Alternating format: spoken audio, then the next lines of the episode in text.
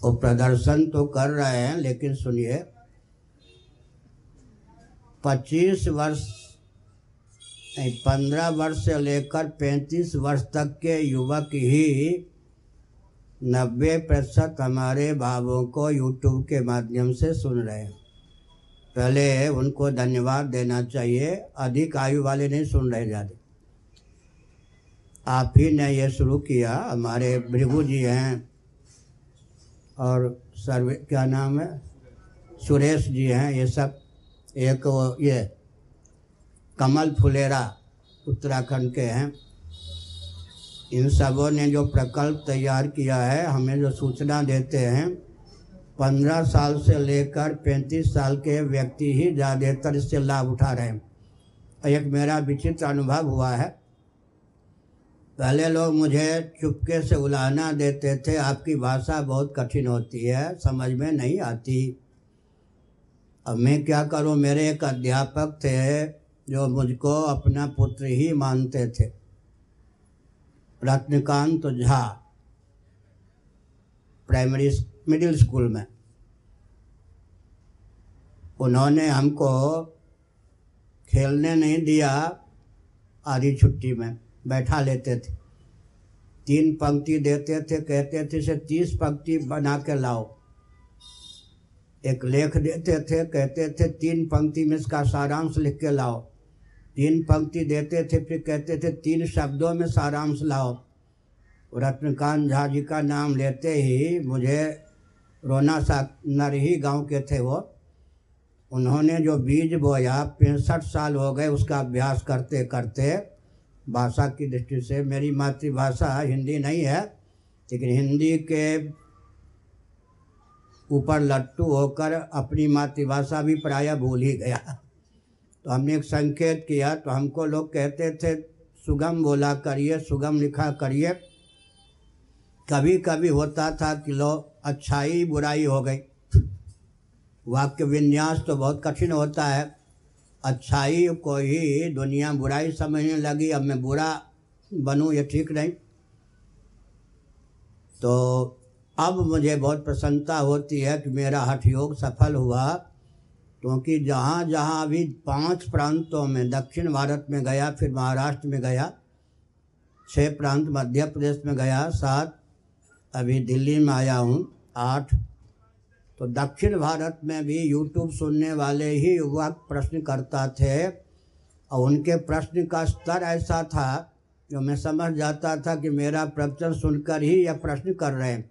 और मुझे बहुत प्रसन्नता है कि मैंने हठयोग पूर्वक जो अपनी भाषा, अपने भाव में शिथिलता का परिचय नहीं दिया, उससे सबसे ज़्यादा युवक ही लाभान्वित हो रहे हैं। और पुरी में जितेंद्र महापात्र मनोज जी ये सब तीन चार युवक जब इंटर के विद्यार्थी रहे होंगे हाई स्कूल के, तब मेरे संपर्क में आए। सबके एक एक दो दो बेटे बेटी हैं। वही सब मठ चलाते हैं। तो युवक जो संपर्क में आ जाते हैं वह आश्रम के लिए उपयोगी, मठ के लिए उपयोगी मतलब घर के लिए उपयोगी। किसी को गाली नहीं देते, चांटा नहीं मारते।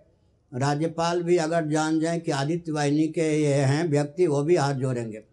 इतना प्रभाव है, दस हज़ार युवक हमारे पास केवल उड़ीसा में है हमने सुना है आदित्य वाहिनी तो उनको हु हल्ला करने दीजिए, लेकिन अगर उनको सूचना होती या वो इसके कुछ भी महत्व को जानते तो अवश्य आते।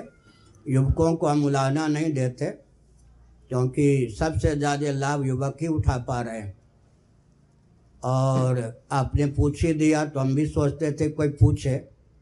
हमने नहीं कहा कोई पूछने के लिए हमारे यहाँ बेईमानी नहीं चलते। तो हम थोड़ा भाव भी व्यक्त कर दें।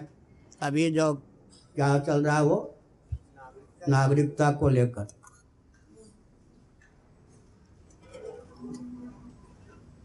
इसके बाद एक प्रश्न और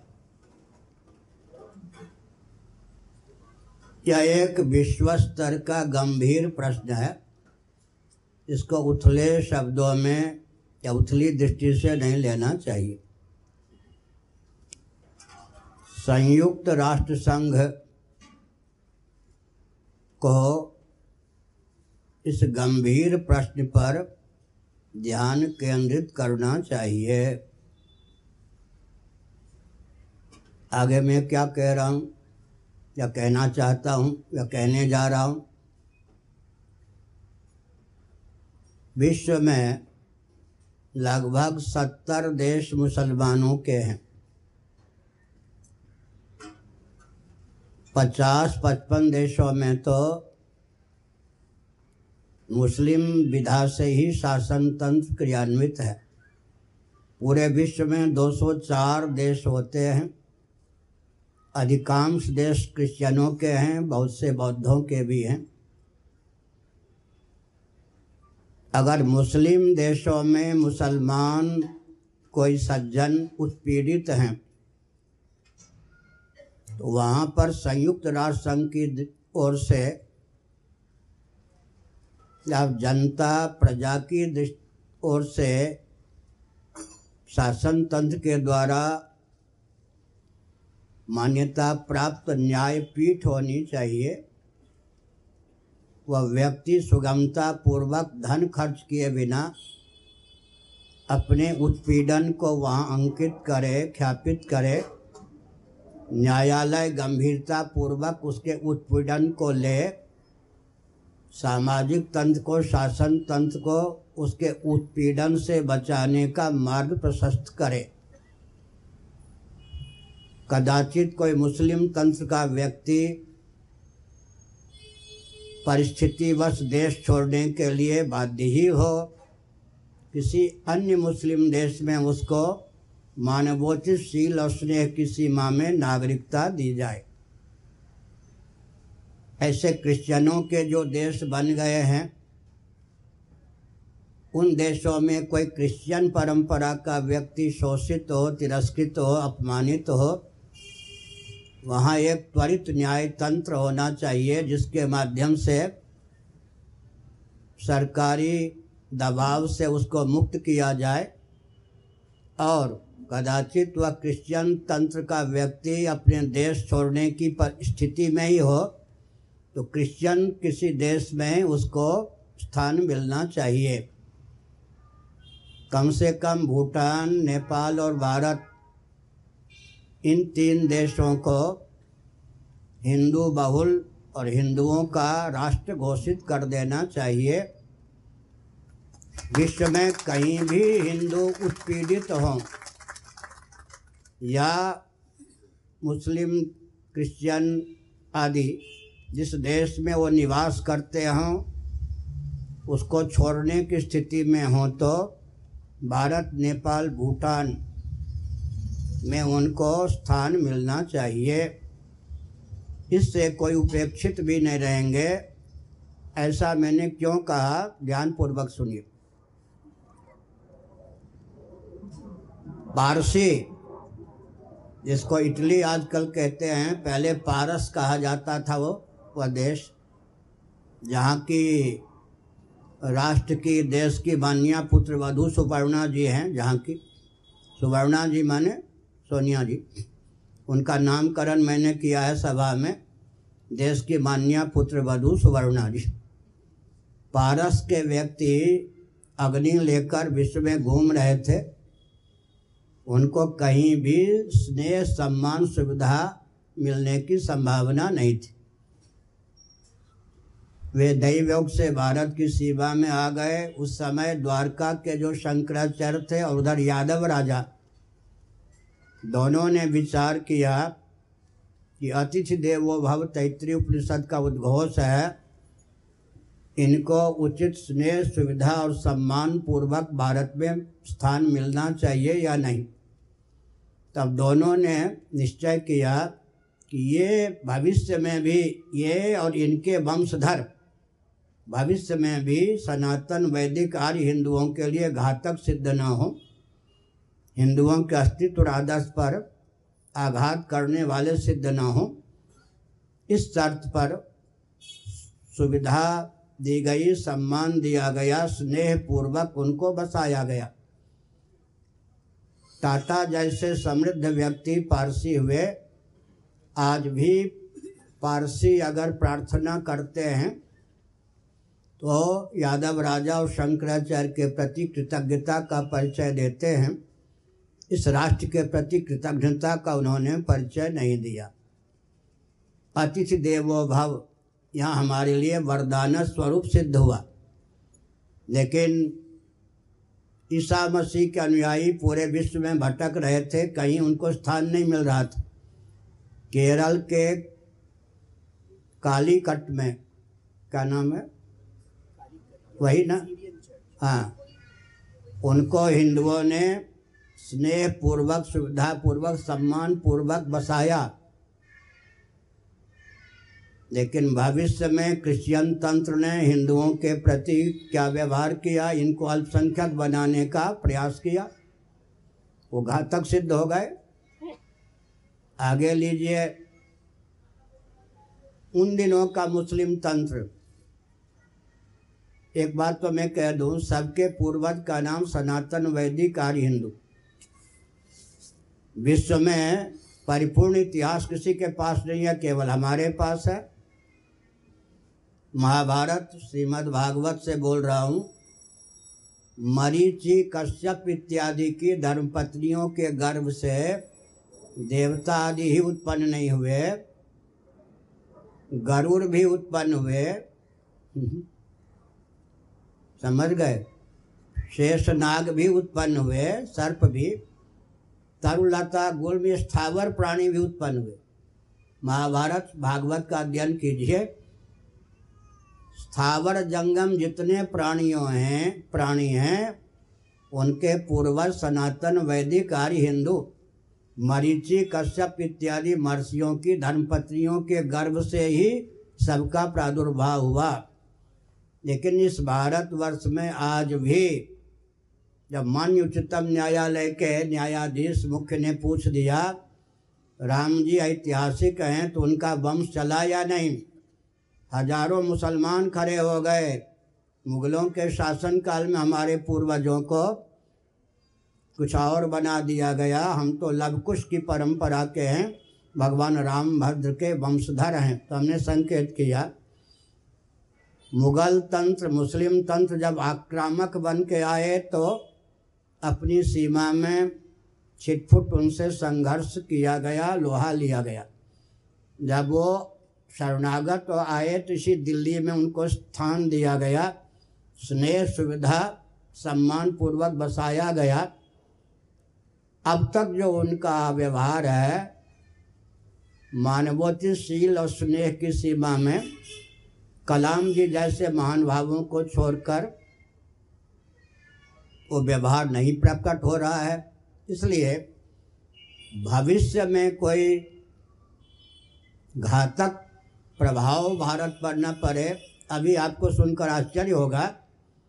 आसाम में जो पहले तो कुछ छिटफुट बगावत, बाद में कीर्तन, ढोलक के माध्यम से असहमति निर्णय के प्रति प्रकट की गई गई। उसमें मुख्य हेतु क्या था? इन सबको समेट लिया जाएगा, आसाम में बसाया जाएगा, हमारी भाषा और संस्कृति विकृत हो जाएगी इनके संग से। एक दार्शनिक तथ्य की ओर आपका ध्यान, वैज्ञानिक तथ्य की ओर नहीं है, मैं बताता हूँ ध्यानपूर्वक। ईस्ट इंडिया कंपनी का प्रभाव भारत में था। और प्रसिद्धि यह है कि 200 वर्षों तक अंग्रेज़ों ने शासन किया, जबकि इतिहास यह नहीं मानता। नब्बे वर्षों तक लगभग आधे भारत पर इन लोगों ने शासन किया। ईस्ट इंडिया कंपनी की अवधि मिला लें, थोड़ी देर के लिए चलो 200 वर्षों तक। 200 वर्षों की अवधि में 200 से अधिक क्रिश्चियन नहीं बना पाए। कारण क्या था? भारत में पहली गोरी चमड़ी का व्यक्ति कौन आया? सिकंदर। भारत में पहली गोरी चमड़ी का व्यक्ति आया सिकंदर। ये पोप जी की गद्दी चल रही है, और शंकराचार्य की गद्दी की अनुकृति है। एक दंडी स्वामी से मिले थे सिकंदर। और दलाई लामा जी की गद्दी जो 700 वर्षों से चल रही है, शंकराचार्य की गद्दी की अनुकृति है। वेटकन सिटी जहाँ पोप महोदय रहते हैं, उसे राजधानी की मान्यता प्राप्त है। पोप महोदय रिलीजन या पंथ के सबसे उच्च गुरु ही नहीं, बल्कि राष्ट्राध्यक्ष, सेनाध्यक्ष भी हैं। तिब्बत के संविधान के अनुसार, मानी दलाई लामा जी भी केवल बौद्धों के सार्वभौम धर्मगुरु ही नहीं, बल्कि सेनाध्यक्ष और राष्ट्राध्यक्ष भी हैं। सुधन्वा जी ने जो प्रशस्ति पत्र भेंट की, भगवान शंकराचार्य को प्रशस्ति पत्र भेंट किया उसमें स्पष्ट लिखा है कि चार धार्मिक राजधानियाँ आपने बनाई, उसमें गोवर्धन मठ का प्रथम नाम। तो हमने एक संकेत किया, क्या संकेत किया? हमने यह संकेत किया कि अंग्रेज़ों ने मुसलमानों के नाम पर देश का विभाजन क्यों किया? शासक तो वो थे उस समय। शासक जब वे थे तो क्रिश्चियनों के नाम पर देश का विभाजन करते, पर 200 से अधिक तो क्रिश्चियन बना नहीं पाए थे। मुसलमानों के नाम पर देश का विभाजन यूँ हुआ कि मुसलमानों के साथ रोटी बेटी का संबंध हो गया था। अब वर्णाश्रम का महत्व ध्यान से, सब ध्यान में आया या नहीं? इनके साथ रोटी बेटी का संबंध हो गया था, इनकी संख्या बहुत बढ़ गई थी। तो देश का विभाजन ये मुट्ठी भर क्रिश्चियनों के आधार पर कर ही नहीं सकते थे। तो रोटी बेटी की एकता ने हमारे लिए क्या किया जी? हमारे देश का विभाजन कर दिया। आपको मालूम है, अंग्रेज़ों ने सबसे पहले क्या किया अठारहवीं शताब्दी के बाद? अफ़गानिस्तान को हमसे पृथक किया, फिर वर्मा को, श्रीलंका को पृथक किया, फिर दो खंडों में भारत को विभक्त किया, फिर भारत के प्रधानमंत्रियों ने ग्यारह बार देश का विभाजन, नौ बार देश का विभाजन किया। भारत के प्रधानमंत्रियों ने भी नौ बार देश का विभाजन किया है। तो मैंने एक संकेत क्या किया? जिनके साथ रोटी बेटी का संबंध नहीं हो पाया, वे अपने नाम पर देश का विभाजन नहीं करवा पाए। जिनके साथ चमड़ी के मेल के कारण रोटी बेटी का संबंध हो गया, उनके नाम पर देश का विभाजन हुआ और कई विभाजन का मार्ग भी प्रशस्त कर दिया गया। और भी कई विभाजन का मार्ग, उनके प्रभुत्व का मार्ग भी प्रशस्त कर दिया गया। एक बढ़िया चुटकुला सुनाता हूँ दो मिनट में। एक दंडी स्वामी पूजूरिया बाजी महाराज के यहाँ वृंदावन में घूमने जा रहे थे। वो मैं नहीं था, कोई और थे। एक कोई व्यक्ति युवक मिल गया। महाराज, बड़ी कृपा होगी। रात भर हमको ठहरा लीजिए, भोजन करवा दीजिए। आश्रम के प्रबंधकों को पूछे बिना उस युवक को ले आए। भोजन करा दिया और अपने कमरे में लिटा दिया। वो सब सामग्री लेकर सुबह जब सोए थे, भग गया। तो रोने लगे तो आश्रम वालों ने और ताना कसा। आपको कम से कम प्रबंधकों को पूछना चाहिए था ना? तो उधर तो सामान चला गया, उधर आश्रम के व्यवस्थापकों ने खिंचाई कर दी तो मेरे पास आए है। दया बिना संत कसाई, दया करी तो आफत आई। समझ गए ना? दया बिना संत कसाई और दया करी तो आफत आई। भविष्य की ओर मैं संकेत करता हूँ, कदाचित कोई बना हुआ शरणार्थी ना हो, सचमुच में उत्पीड़ित शरणार्थी हो तो भी भविष्य में उसके वंशधर कहाँ से जुड़ जाएँगे? जो उनका तंत्र है उसी से तो जुड़ेंगे। वो हमारे लिए फिर भी घातक सिद्ध हो जाएँगे। इसलिए मानवोचित स्नेह और सुविधा भी उनको प्राप्त हो, लेकिन सजातीय देश के द्वारा। समझ गए? और प्रयास यह किया जाए कि कम से कम जितना विभाजन अंग्रेज़ों ने भारत का किया और देश के मन चले सत्ता लोलुप अदूरदर्शी प्रधानमंत्रियों ने किया, उतना तो बृहद भारत होना ही चाहिए। अफ़गानिस्तान भारत में मिलना ही चाहिए। बर्मा भी, श्रीलंका भी, बांग्लादेश भी, समझ गए, पाकिस्तान भी और नेपाल, भूटान हमारे मित्र राष्ट्र हों बृहद भारत एक प्रकार से होगा। नहीं तो जब तक चीन के पास किसकी धरती बने, ग्यारह, नौ बार जो प्रधानमंत्रियों ने विभाजन किया है 370 धारा को निरस्त करके एक अच्छा कदम उठाया गया था। परंतु अयोध्या का कदम उठा करके स्वयं अपनी कीर्ति पर पानी फेर दिया गया। तो हमने एक संकेत किया कि जब तक ये सब देश हमसे मिलने की स्थिति में नहीं है, या अभी झटपट इनको हम मिलाने की स्थिति में नहीं हैं।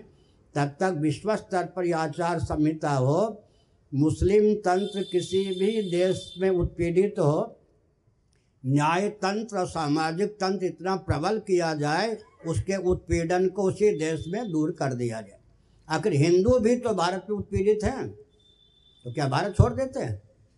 कितने हिंदू हैं? नेताओं के द्वारा, अराजक तत्वों के द्वारा उत्पीड़ित होते हैं।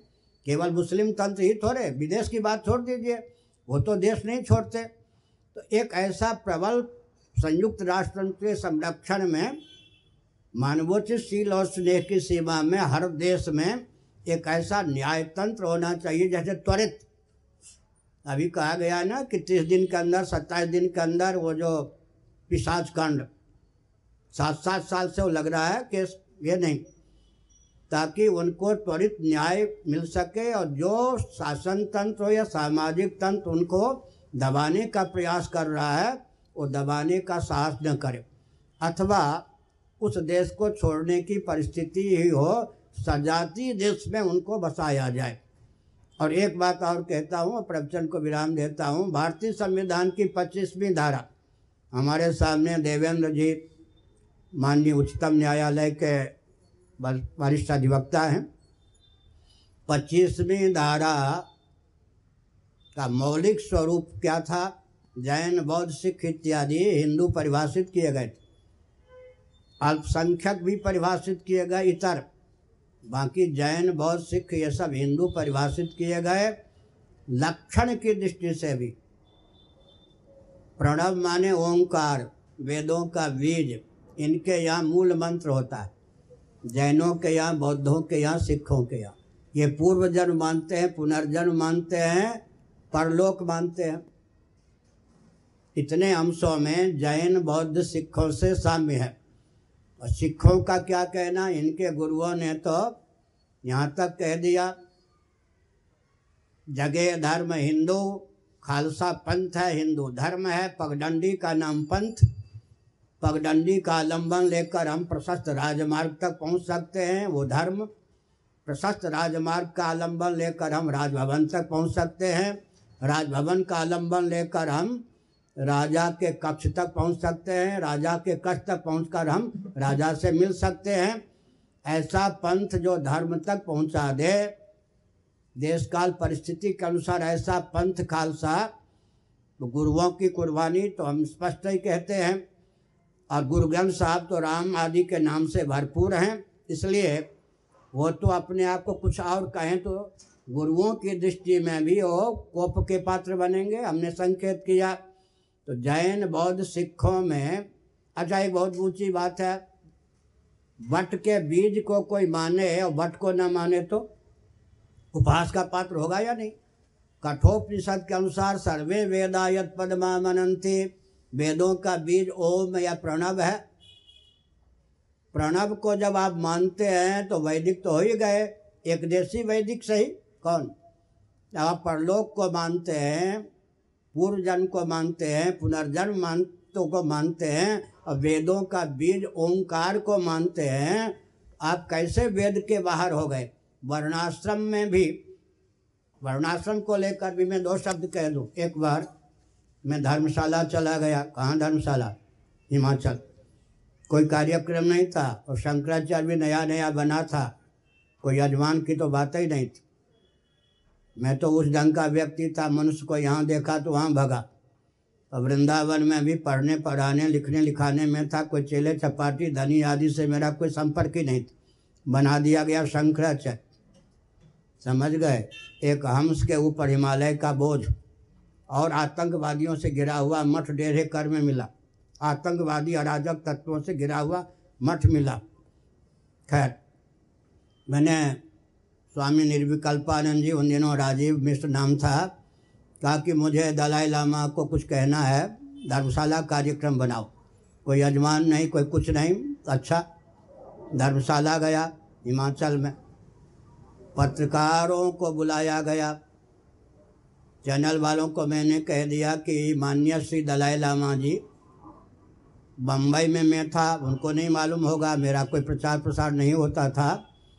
तब वो बोले, जब मैं लखनऊ में था, तब वो बोले कि, हिंदुओं, आपके यहाँ भेदभाव है, बौद्ध बन जाइए। तो मान्य दलाई लामा जी, मान्य अतिथि के रूप में सुविधा लें, सम्मान लें, स्नेह लें, घर में सेंध मत काटें। अगर घर में सेंध काटना है तो भारत छोड़ दें, मैंने कह दिया। और इसीलिए मैं गया ही था। इसीलिए मैं गया तो जानबूझकर। अब ये तो ऐसा नमक मिर्च वाला संदेश बढ़िया छपने ही छपना था। दलाई लामा जी ने क्या किया, उनके जो तिब्बत के संविधान के अनुसार पार्लियामेंट, उसमें एक व्यक्ति दो बार ही सचिव रह सकते हैं, महासचिव, प्रधानमंत्री। प्रधानमंत्री वहाँ के मेरे पास आए। लामा जी, वो बौद्धों के विश्वविद्यालय के वाइस चांसलर भी रह चुके थे। दंडवत किया, बहुत बढ़िया एक वस्त्र दिया। बहुत शिष्टाचार का प्रयोग करके क्या कहा मालूम है? मान्य श्री शंकराचार्य महाभाग, आप तो बिल्कुल ऐसा नहीं कहना चाहते होंगे। चैनल वालों ने, पत्रकारों ने आपके मुख से क्या कहलवा दिया? शिष्टाचार। मैंने कहा, बिल्कुल उनका ध्यान भी इस प्रश्न की ओर नहीं था। मैंने अपनी ओर से ऐसा कहा। काँप गए? मैंने कहा, बिल्कुल चैनल वाले निर्दोष। राम बरी सी भंजव चापा। आपने स्वयं कहा। हमने कहा, बिल्कुल मैंने कहा। वो तो पूछ भी नहीं सकते थे ये। ऐसा क्यों कहा? हमने कहा कि आपके जो दलाई लामा जी हैं, लखनऊ का प्रवचन, मुंबई का प्रवचन हिंदुओं में भेदभाव है, इसलिए बौद्ध बन जाइए। मान्य अतिथि, सुविधा लें, स्नेह लें, सम्मान लें, सेंध तो न काटें। मैंने कहा, वाजपेयी जी प्रधानमंत्री थे, उनके चाहने पर भी मैं दलाई लामा जी को भारत में नहीं रहने दूँगा। दलाई लामा जी मुझको बहुत मानते। हमारे प्रतिनिधि इंदिरा जी झा जी का हाथ उन्होंने भाई सभा में अपने सर पे रखा। अब हमको पत्र भी लिखा है। दलाई लामा जी ने इतना मार्मिक पत्र अपने हस्ताक्षर से लिखा है, मैंने भी जो उत्तर दिया है पुस्तिका में, उनका पत्र भी है, मेरा उत्तर भी, उन दिनों उस ढंग का परिचय नहीं था। फिर मैंने कहा कि सुनिए, आप प्रधानमंत्री हैं, बौद्धों के ग्रंथ में लिखा है। क्या लिखा है? बुद्ध जी का अवतार ब्राह्मण या क्षत्रिय कुल में ही होता है, किसी अन्य कुल में नहीं। हमने कहा, परंपरा से ब्राह्मण क्षत्रिय आर्य समाजियों के यहाँ होंगे? परंपरा से ब्राह्मण क्षत्रिय तो सनातनियों के यहाँ होते हैं। फिर आप कैसे कहते हैं कि हम हिंदू नहीं और हिंदुओं के यहाँ भेदभाव है? ये भेदभाव नहीं है क्या? बुद्ध का अवतार ब्राह्मण या क्षत्रिय कुल में ही होता है, आगे निषेध है। अन्य किसी कुल में नहीं। उन्होंने कहा, अंदर की बात तो यही है। तो हमने कहा, बाहर क्यों? अलग बोलते हैं। घोषित करें कि आप हिंदू हैं। हमने संकेत किया। और इतिहास देखिए। बौद्धावतारे जब हम कहते हैं, तब कहाँ से बोल रहा हूँ? भविष्य पुराण। ये जो बौद्धावतारे हम लोग पूछ करते हैं, दो मिनट और। भगवान विष्णु के अवतार जो बुद्ध हुए, ये ब्राह्मण कुल में हुए। दशावतार जो भगवान के हैं, उसमें ब्राह्मणों सुन लो। दुई बनचर दुई वारिचर चार विप्र के ग्वाल, तुलसी, दशरथ सुवन विन को कर सके निहाल। तुलसीदास जी के नाम पर है, पर किस तुलसीदास जी का वचन? उनके ग्रंथों में यह पंक्ति नहीं है, लेकिन मूल संस्कृत वचन हमारे पास है और यह वचन याद है। दुई वनचर नृसिंह भगवान, वराह भगवान दुई वारिचर मत्स्यावतार, कच्छपावतार दुई वनचर दुई वारिचर चार विप्र। चार तो इधर चले गए। छः में से चार ब्राह्मण कुल में भगवान का अवतार।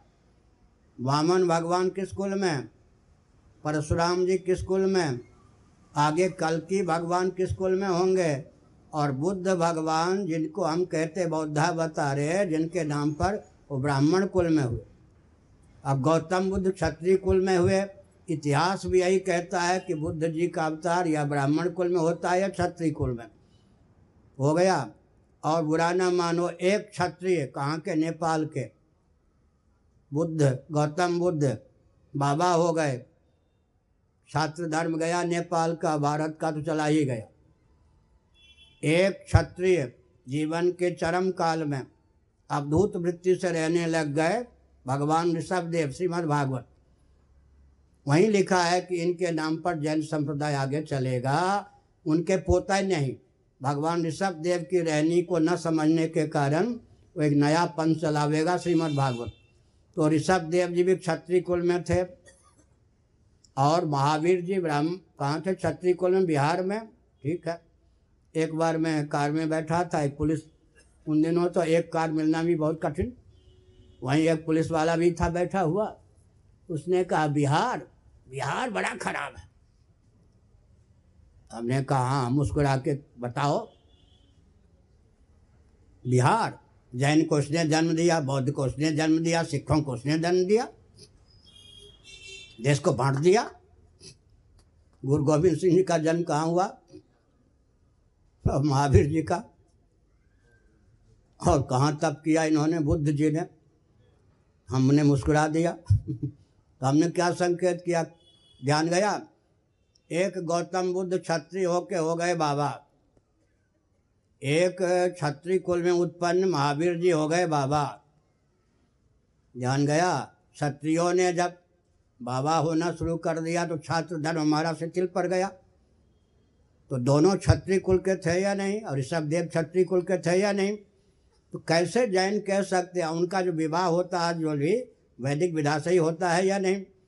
इसलिए हमने संकेत किया, एक लाभ होगा अगर भारतीय संविधान की पच्चीसवीं धारा यथावत क्रियान्वित हो जाए तो पूरे विश्व में जितने सिख जैन बौद्ध हैं, वे सब भी हिंदू हो जाने के कारण नंबर, नहीं जनसंख्या की दृष्टि से दूसरे, नंबर दो क्यों कहें? दूसरे स्थान पर हिंदू आ जाएँगे या नहीं? एक लाभ ये होगा। समझ गए ना? तो हमने संकेत किया कि जैन बहुत सिख। अब एक संकेत करूँगा, भले ही मुसलमान सज्जनों के नाम पर देश का विभाजन हुआ, विभाजन किया किसने? अंग्रेज़ों ने किया ना? मुसलमानों के नाम पर विभाजन करने वाले अंग्रेज़। और अगर ये जो कानून वाली बात चल रही है अगर चल रही है तो थोड़ा विचार कीजिए। जिन्होंने देश का विभाजन किया, उनके प्रति इतनी सहानुभूति क्यों? ध्यान गया? उनके प्रति इतनी सहानुभूति क्यों? इसलिए हमने संकेत किया। अभी आपको नेपाल का नहीं मालूम होगा। सुविधा के नाम पर नेपाल में सीधे हिंदुओं को क्रिश्चियन बनाया जाता। देखो नौ साल की बालिका को इंजेक्शन देकर पंद्रह साल का बना दिया जाता और तस्करी हो रही है। नेपाल की स्थिति इतनी दर्दनाक है। और फिर क्या? जो गरीबी से तंग होकर के भी हिंदू बने रहते हैं, उनको द्राविड प्राणायाम, बौद्ध बना करके फिर क्रिश्चियन बनाया जाता आप लोगों को नहीं मालूम होगा। नेपाल की सारी समस्या मेरे पास आती है। उनको सीधे क्रिश्चियन न बना करके, बौद्ध बना करके, फिर प्रकारांतर से उनको क्रिश्चियन बना दिया जाता है। तो हमने एक संकेत किया जिन जिन तंत्रों ने शरणागत होने के बाद भी उनके वंशधरों ने भारत के लिए घातक होने का प्रकल्प तैयार किया तो सावधानी बरतनी चाहिए। बहुत बढ़िया रामचरित मानस में शरणागत के हो निजहन हित अनुमान ते नर पातक ये सब नहीं बिलोकर हन। शरणागति का भी महत्व है, लेकिन वही दया करी तो दया बिना संत कसाई, दया करी तो आफत आई। कहीं भविष्य में उनके द्वारा या उनके वंशधरों के द्वारा हिंदू ही क्या अपनी संस्कृति, भाषा, इन सबको समाप्त न कर बैठे। इसलिए शरणागति का सिद्धांत संयुक्त राष्ट्र संघ के अनुरोध से ऐसा व्यवस्थित हो कि जो जिस तंत्र का व्यक्ति है, उसी तंत्र के राष्ट्र में उसको बसा दिया जाए। और भारत, नेपाल, भूटान, कम से कम बर्मा, श्रीलंका भी छोड़ भी दें भारत, नेपाल, भूटान, कम से कम ये तीन जो हिंदुओं के देश हैं, विश्व में कहीं भी हिंदू उत्पीड़ित होकर उस देश को छोड़ना चाहता है, इन देश, इन तीन देशों में उसको स्थान सुविधा सम्मान मिले नारायण।